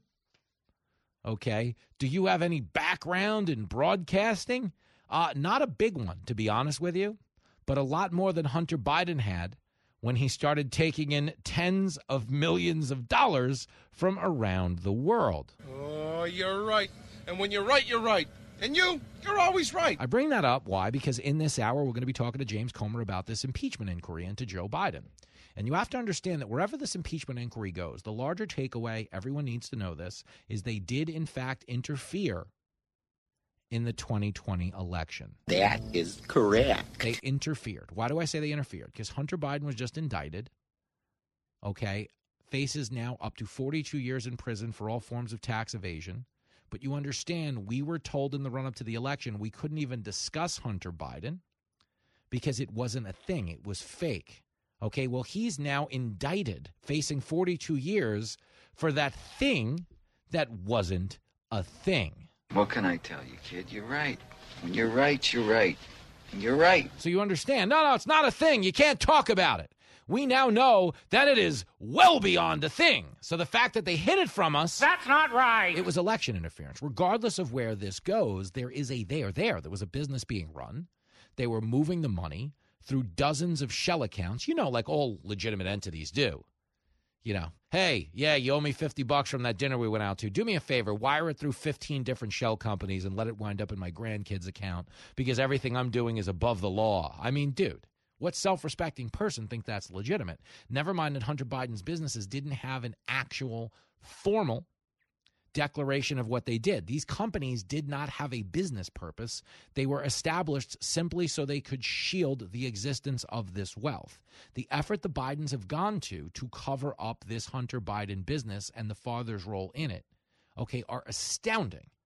And any self respecting person knows that legitimate businesses don't do this, which is why you continue to call it out on this show. You got some big testicles to pull this off, bro. Now, before Comer comes on, I just want to walk you through some of the explanations. What were we told? What are we repeatedly told to this day? We're told, well, Hunter Biden doesn't work in the government. So what's why you wasting our time going after Hunter Biden? Come on, man. Stupid. What are we doing here? He's not on the ballot. Joe Biden is. Yes, great point. Woo, way to go. Okay, Hunter Biden doesn't work for the government which makes you wonder why it was okay for his dad to send him 3,000 government emails under a pseudonym while this money was coming in. Oh, wow! What people think is the defense is actually the conviction. He doesn't work for the government. You're wasting our time. No, no, exactly. He doesn't work for the government. So why is he getting all that government information while people are paying him Okay, and his dad is the sitting vice president of the United States. You want to know why? Because they're selling influence. And the Bidens were influencing policy on behalf of the countries that were paying them. Don't ever, ever, ever forget. Joe Biden famously bragged in 2018 about getting a prosecutor fired who was looking into their dealings in Burisma. He threatened to withhold a billion dollars in foreign aid here it is. I had gotten a commitment from Poroshenko and from uh, Yatsenyuk that they would take action against the state prosecutor, and they didn't. They said, You have no authority. You're not the president. The president said, I said, Call him. I said, I'm telling you, you're not getting the billion dollars. I said, You're not getting the billion. I'm going to be leaving here. And I think it was, what, six hours? I looked, I said, I'm leaving in six hours. If the prosecutor's not fired, you're not getting the money. Well, son of a bitch. got fired. Oh, you don't say. He should be behind bars. Do you get it? We were told that's a treason. Well, you can't withhold aid from a foreign country based on your own personal agenda. That's Joe Biden flat out admitting to doing so. And the guy he was d- demanding get fired is a guy that was influent was excuse me, investigating the businesses that his son was engaged with think about that for a second. I'm not saying this as a Republican. I'm not like a Fox News provocateur. My country is America. If Biden is compromised, we're all compromised. If you're a liberal and you're like, oh, this is good, the media covers up for my guys. We always get a free pass. The media is a bunch of losers. Totally, because the media's job is to hold people in power accountable. It's not to make sure they get the right people they like in power. Because if Biden's compromised, we're all compromised. And he's very much governing like we're compromised. What's the one thing everybody says in this country again and again and again? They go, man, I really wish Joe Biden looked out for America as hard as he does the other countries. Sending all our money to Ukraine to protect their border. Our border's wide open. We've let in more people than at any other period in our history under Joe Biden. 8 million migrants that we know of, 2 million known gotaways that we know of, which means it could be more than 2 million people who got away and they try to tell us with a straight face, oh, the border's closed. That is offensive, and it is not true. It is. It's offensive to your intelligence. It's an insult. But you dig, the other insult is the one they keep coming back to in defense of the Bidens. They say, oh, no, come on, Hunter Biden's not involved. Why do the Republicans keep going after this Hunter Biden? He was a guy who was addicted to drugs. Exactly. How many people do you know who are addicted to drugs, who have no background in the energy industry get a phone call out of the blue by a Ukrainian power company that happens to be negotiating with our government and says, here's an $800,000 a month contract for you to work on the board of our company. Okay, Hunter Biden didn't get the money because of his background in energy. He got the money because they were trying to negotiate with a government his dad was the sitting vice president of. The Bidens are corrupt. The Bidens are a crime entity. The Bidens have spent so much time projecting this onto Republicans like, oh, the Trump should go to jail. Ask about the money his kids made overseas. Yeah, Ivanka Trump made a gazillion dollars. You want to know why? She has a merchandising line. She sells products to people. Okay? They had a brand. They were known in the business world before they went into politics. The Bidens went into politics, never quite became known in the business world because they don't have a declared business. Yet they were lobbying our government on behalf of other entities. They violated the FARA Act of failing to register as a foreign agent. Hunter Biden could do 42 years in jail. But we were told in the run up to the election, you can't even discuss this because it's not real. Well, now he's going to jail for it, or at least on trial for it. Okay, now Joe Biden is about to be the subject of an impeachment inquiry. And what do they come back to now? They went from, well, it doesn't work for the government. They like to say that. They told us Russian disinformation, but then every single newspaper who said Russian disinformation admitted a month after the election that it was a real, legitimate thing. Journalism in this country is dead and buried. It's activists masquerading as journalists. But now the thing they come back to is, oh, we have no evidence. Biden was involved in his son's business dealings. That is a fact check false. Here's Jim Jordan breaking it down, clip 16. For them to say that there's nothing there is just ridiculous. And it goes right back to the beginning, Sean, when, when Joe Biden sits down with the uh, mayor of Moscow, with Hunter Biden, with his business partners, and says, no, he never had any involvement. This is the same lady that gave Hunter Biden over a million dollars, $3.5 million. It all starts back in 2014, and she's connected to Burisma. Uh, she's connected to where this all starts. So for them to say that makes no sense. That's why we're going to have an impeachment inquiry vote. It'll help us get additional witnesses in, which will buttress, I think, the already compelling evidence that we have. So think about that for a second. Okay. When you talk about them saying, oh, there's no evidence, first of all, we have two of his business partners, two, on record, saying, oh, yeah, no, Biden was the brand. They were giving Hunter, Hunter the money to get access to Joe, and they were moving the money through the family. Biden was getting a 10% cut. His business partners have said that by name. Okay, we have two IRS whistleblowers who are investigating this, who say they were denied the right to look further into these issues.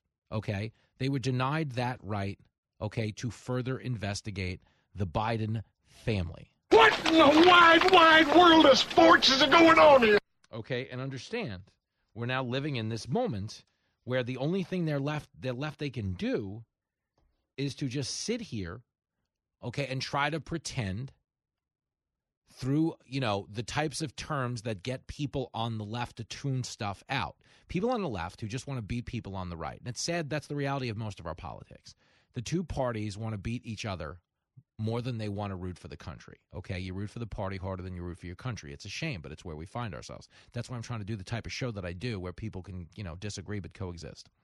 Okay understand that when it comes to the biden family Okay, they just say things like debunked Russian misinformation. Uh, Trump, white nationalism or something. They just throw terms out there. There's no evidence. They're demonizing addiction. This is about a father's love for his child. None of that is true. There's tons of evidence. There's also evidence that Biden lied his face off because he went from saying, oh, they're laptop Russian disinformation. okay, we know that's a lie. Okay, I never talked to my son about his business dealings. We now know that's a lie. Never talk to my son's business partners. We know that's a lie. We're being told he called into 22 separate meetings, but only to discuss the weather. Come on, don't bullshit me. Oh, yeah. You know, we just wanted the guy on the phone who doesn't even know what state he's in on a given day to give us a weather forecast. That's why we had Joe Biden call in 22 times. Okay, the level of lie. He's lied about everything to do with this story. So the only question left to ask whether or not he made money off it, of course he's lying. They don't lie to you about the first four things, okay, if they're telling the truth about the fifth thing. You are correct, sir. Do you get it?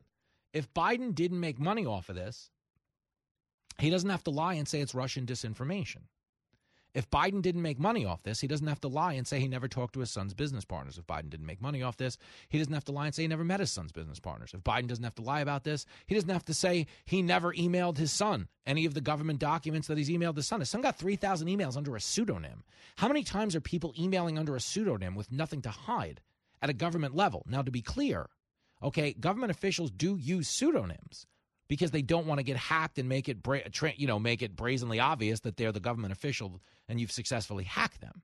But when they're sending this documentation to their children who don't have any standing in the government and no reason to have any of this, okay, there has to be a reason for them doing so. And when you see the child bringing in tens of millions of dollars at the same time this information is getting shared with the child, you have everything you need to know about whether or not Biden was involved. Here's Jonathan Turley breaking it down, clip 22. There's a more serious problem here, and that is what the president knew of was not business dealings. It was corruption. That's what influence peddling is. The United States has pushed international agreements uh, to stop influence peddling in other countries. The United States believes it is a leading source of destructive corruption. And if the president knew that his family was engaging in that type of corruption, of course it's serious. Think about that. Okay. And how would he not know his son? His son flew with him on Air Force Two to China. Okay. And you're going to tell me in that whole flight to China, they never discussed what type of business his son was doing in China? There's not a parent listening to this who gives their kid the car without asking where they plan on going. Even if the kid's lying, you make the kid go through the process of lying. No, yeah, just using the car. We're going to go get milkshakes. of course you're not. Okay, but the point is, there's not a parent out there, not a parent out there that wouldn't ask the kid where they were going if they gave them the car.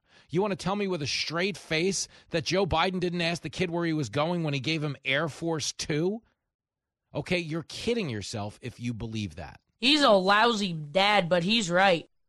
You're listening to the most addictive show on the radio. This is crack, rock cocaine. It isn't glamorous or cool or kid stuff. This is Fox Across America with Jimmy Failla.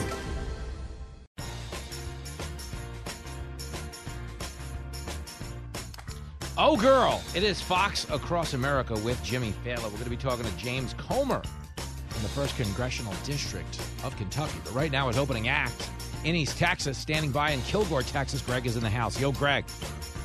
Hey, Jimmy, how are you, sir? I'm, I'm back alive from East Texas. Don't ask me how. Well, I am one of them East Texas boys. We're one town over from Tyler, Kilgore, Texas. I don't know if you was familiar with it. Oh, but- yeah. Come on, man. There's some nice oil. There's some nice oil pumps over there, too, right? Yeah, I, I just I got a couple of questions. I googled Hunter Biden's net worth. Mm-hmm. It was two hundred and forty million dollars. Whoa. Now I googled it twice just to make sure they didn't make a mistake, and it said the same thing two times. I don't think that's accurate, though, but continue. I, I was just trying to figure out how crackhead could have that much money, but uh, oh no, every crackhead I ever seen didn't have a dime. But Maybe Anyway, maybe they're smoking the wrong maybe was- maybe they're smoking the wrong Sorry? crack. Go ahead. well, uh, how did you enjoy the ribs at our country tavern? Oh my man, you guys, I, I, you're just that East Texas is throwing a perfect game. Every time I'm down It I, I brought my brother this time, so it was me, Lincoln, and my brother. We had a wonderful dinner off in the corner at the tavern. A lot of Fox fans, but I was, you know, kind of a recluse. I ate the ribs. I ate a stuffed. It was called a stuffed jalapeno. Oh, Oh, it was yeah. so good, man! Like pound for pound, there's nothing better than- out there. I, I think. Did, did you put your name on the Wall of Fame? No, I'm still not on the Wall of Fame, which is incredible because I shouldn't be there for for this show. I should be there for all the food I'm able to consume in one sitting. Well, did you see all the presidents Yes. and everybody that had been there? Yeah, and I saw my man Larry Hagman, J.R. Ewing. Yeah, you you deserve to be on that wall. Thank you. Uh, let's get the tavern on the phone. I'm going to cancel James Comer. And I'm kidding. Too funny, but well, yeah. good speaking with you, and I was just wanting to find out if that was correct about the two hundred and forty million. No, he's still whatever the dollar amount is though, because I don't think it's 240, but whatever the dollar amount is. Back to your original point, he shouldn't have that money. I mean, if you're Nothing. only Thank you. If you're but I will give him credit for this. He spent the money well. It was fast cars and fast women. I'm not going to argue. That's right. Thank he you. did have his priorities straight, no doubt. Good job, Greg. You're the best. And that is why I love East Texas. We give Hunter Biden a D in accounting, but an A for how he went out and spent that money. My hobbies are fast cars and fast women.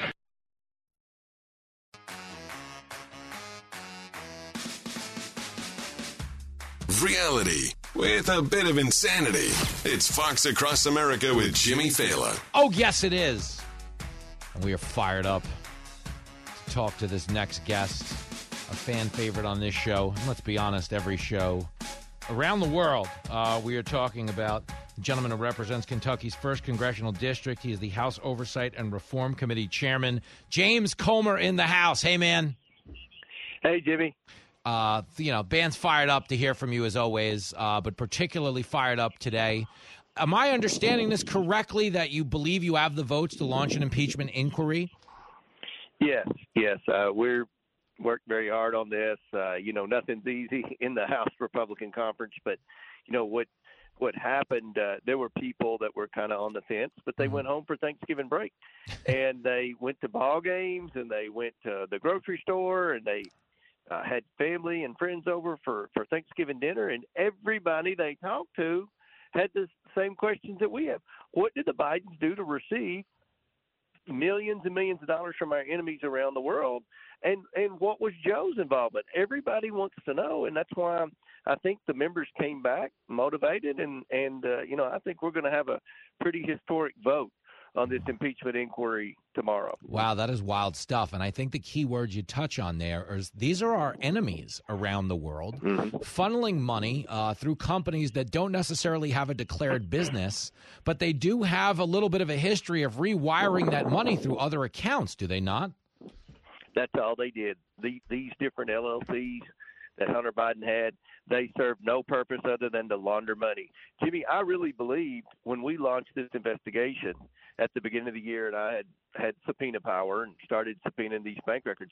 I really believed Hunter Biden had an energy company because that's what the media said. That's what the narrative was. Hunter Biden uh, had an energy company. We know he worked for an energy company, Burisma, but uh, by all accounts and everything that we had read in the in the press, he actually had an energy company and he had an investment company that uh, people in these other countries were sending money. But once we dug in, we realized he had an investment company with no investments, and he never had an energy company. He had a company that may have uh, had in its uh, title energy, but they didn't have an ounce of energy. They never produced any energy. They never bought or sold any, any energy. They were what I've been calling a shell company.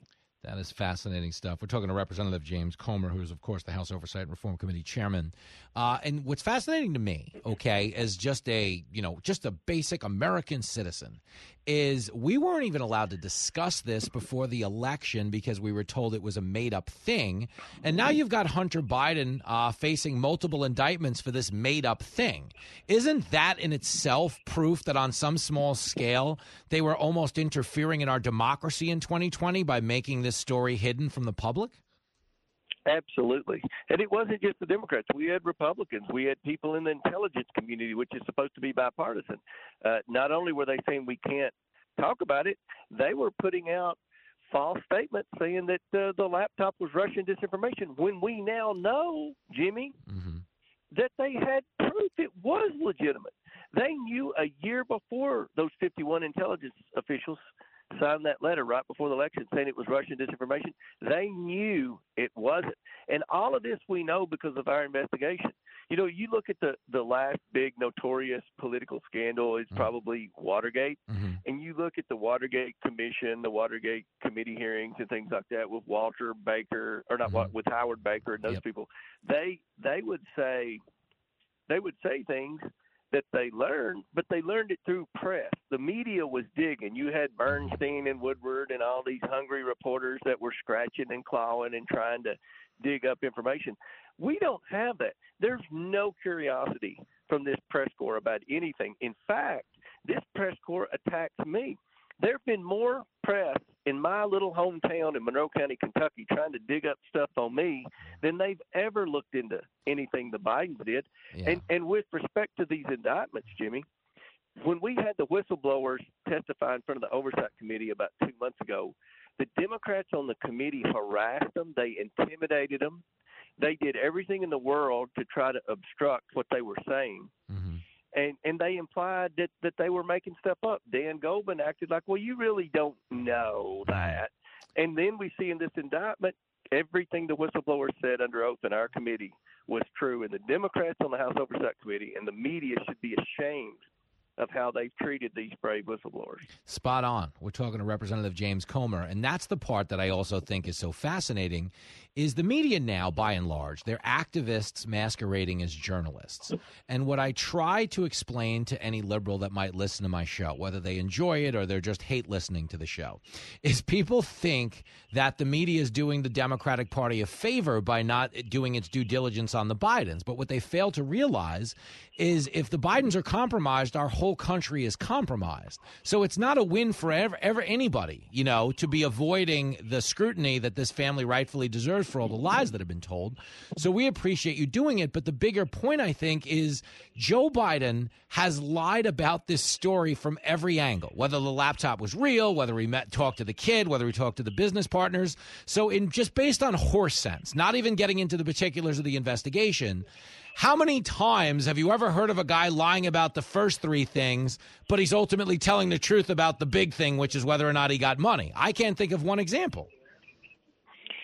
No, he's he's lied 21 times that we know of, and his story just it just doesn't add up. I mean, you look at look at all the all the uh, incriminating evidence, all the bank records, all the emails, all the pictures, all the text messages, and then he still had the audacity last week mm-hmm. when the press asked him about it. He said those are lies. Yeah. And what is he talking about?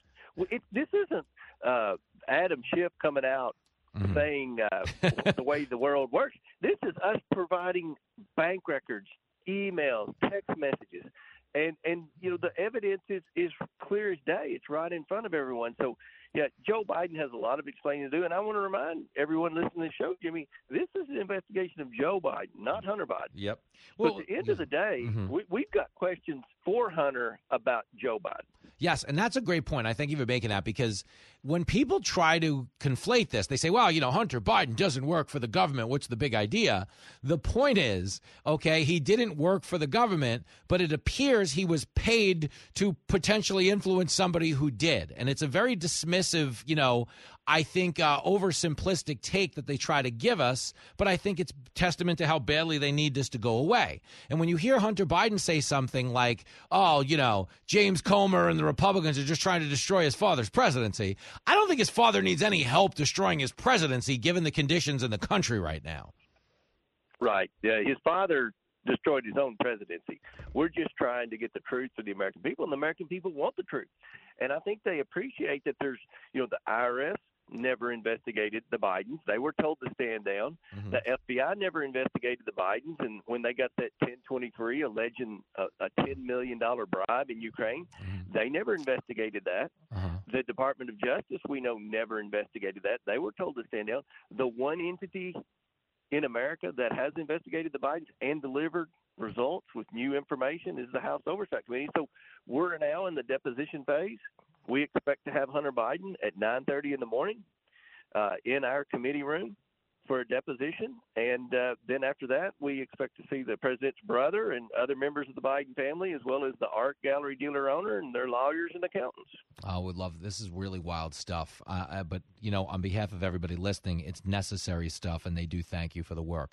I won't keep you up late. Uh, I know you represent the Bourbon Trail. I will drink your share so you can focus tomorrow. Good deal. Good deal. We need to keep that brown water running in Kentucky. Great stuff. Uh, we'll talk to you soon, my man. Good luck tomorrow. Representative James Comer, who is, of course, you understand, folks, the man who expects to question Hunter Biden at 9:30 tomorrow morning. Okay, this is, you know, this is where we are now in this country. Okay, this story started weeks before the 2020 election with them saying, you can't discuss this. You're not allowed to, in a country where speech is free.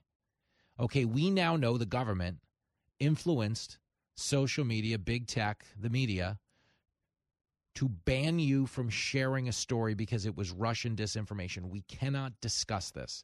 Well, here's where we are now. The this that we can't discuss has led to multiple criminal indictments against the son for the money he was making from this thing that was supposedly made up.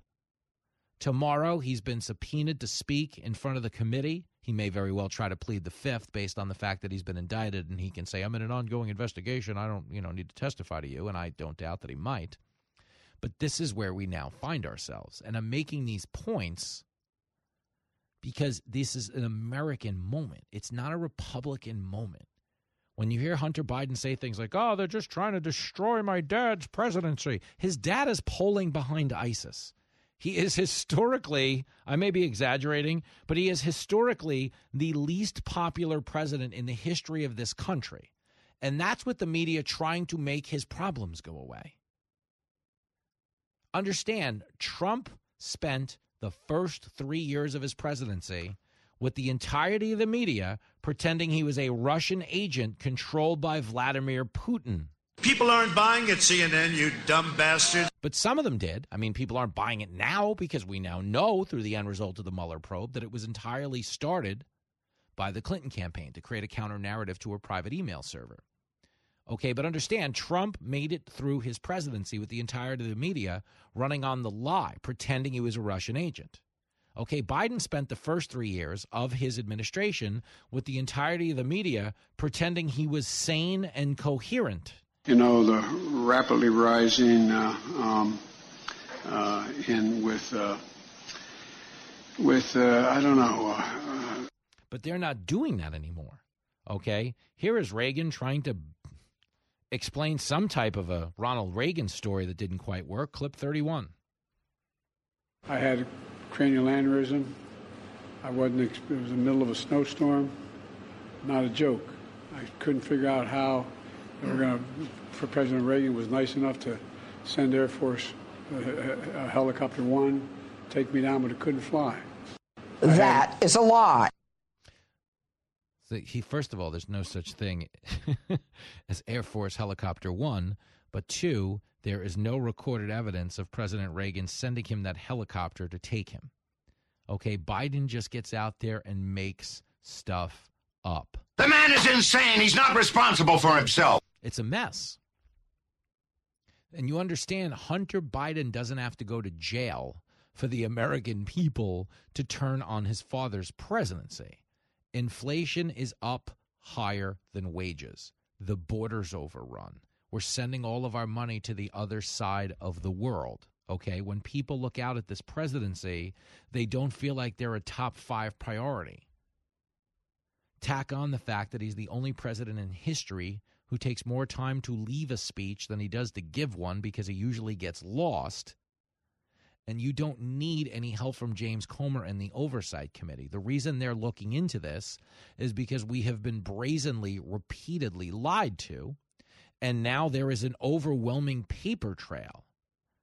And understand, this goes back to Barack Obama's presidency. Obama's Treasury Department, Obama's, Obama, not Trump, not James Comer, Obama's Treasury Department filed 157 suspicious activity reports against the Biden family. Tell them like it is. Now, did anyone share that information with us when they were in office? The answer would be no. No, of course not. But 157 times the Treasury Department said, you know, the vice president's family seems to be up to no good. It's weird how these big chunks of money are coming in from enemies around the world, and there's no declared business. Yet we're just here's two million here, five million there. They're funneling it through dozens of bank accounts that have no name on them. And somehow they're sitting in the president's vice president's grandkids' accounts. Weird. 157 times that happened, and nobody told us. Yet when the Hunter Biden laptop emerged, those same government officials were like, no, no, this is disinformation. We've never heard anything about weird business practices in the Biden family. Our government did that to us. I say it a lot on this show, a lot on this show, man. The reason all of this political division is so detrimental to Republicans and Democrats alike is because we're getting screwed by our government and we're too busy fighting each other to push back against them. The Constitution doesn't exist so Republicans can fight Democrats over who controls the government. The Constitution exists so the government doesn't control us. Okay? This government is manipulating sentiment. When it came to the vaccine, we were lied to, forced to get the vaccine, even though it didn't work, fired from your job, even though it didn't work. That's just reality. The government, the government told you Trump was a Russian agent. Okay, controlled by Vladimir Putin. The government, which is a lie, the government told you the Russian laptop was disinformation, even though they knew themselves that it was legit, as Comer had just said. Okay, the government now prosecuting Donald Trump in an unprecedented manner, the likes of which have never been seen in the 247 year history of the country. But what it comes back to again and again and again is this stuff is going on to protect a guy in office that they want to be there. They love everything you think is bad about Biden. Like, oh, Biden's a mess, doesn't even know where he is. They love that because it gives the bureaucrats behind the scenes more power. It gives unelected officials the opportunity to seize the levers of power in this country and reconfigure our entire existence. And that's why they've gone to the lengths they have to cover up for Hunter Biden. That's why they've gone to the lengths they have to prosecute Donald Trump. And that's why you are supposed to be paying close attention to what James Comer is doing. Okay? It's not going to help Trump win an election. It's not going to help Republicans win an election. Why? Because everything Joe Biden has done is an infomercial for why you should never vote Democrat again. Okay. And when that infomercial gets done and we get away from his policies in terms of the border, in terms of spending, in terms of inflation and domestic energy production, okay, there's just the guy himself that no one in their right mind would ever vote for. Okay. How can you ask a guy to run who can't even walk? I am uh, I am very willing to let the American public judge my physical and mental fil- my physical as well as my mental fil- fitness. Tackling issues of the day in an easy way. He's all man. He's a big, strong looking guy. You're listening to Fox Across America with Jimmy Failla.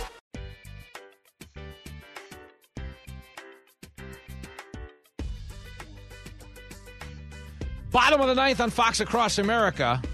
You want to talk about some breaking news you will not hear anywhere else but here.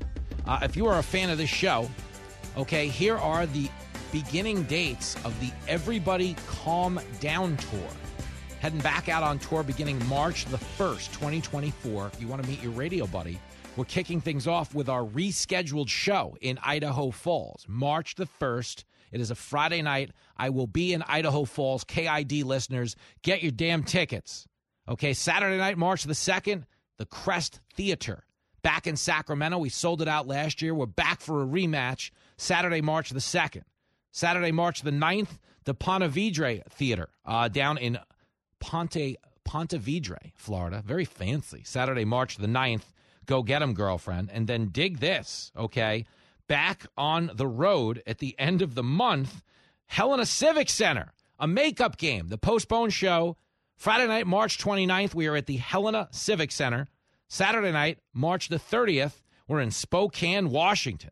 And then, of course, we added a gig March 18th at the world famous Shubert Theater in Boston. Those are the first shows on sale. They all go on sale this Friday. Pre orders start today. Get out there, live your best life. I'll see you on the Ingraham Angle tonight, 7:50 Eastern Time. The show's over. Pay up, get out.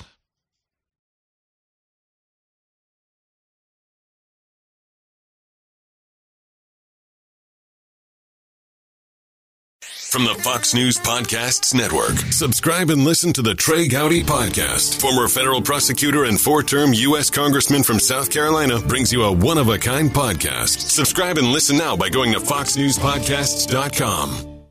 Listen to the show ad free on Fox News Podcast Plus, on Apple Podcast, Amazon Music with your Prime membership, or subscribe wherever you get your podcasts.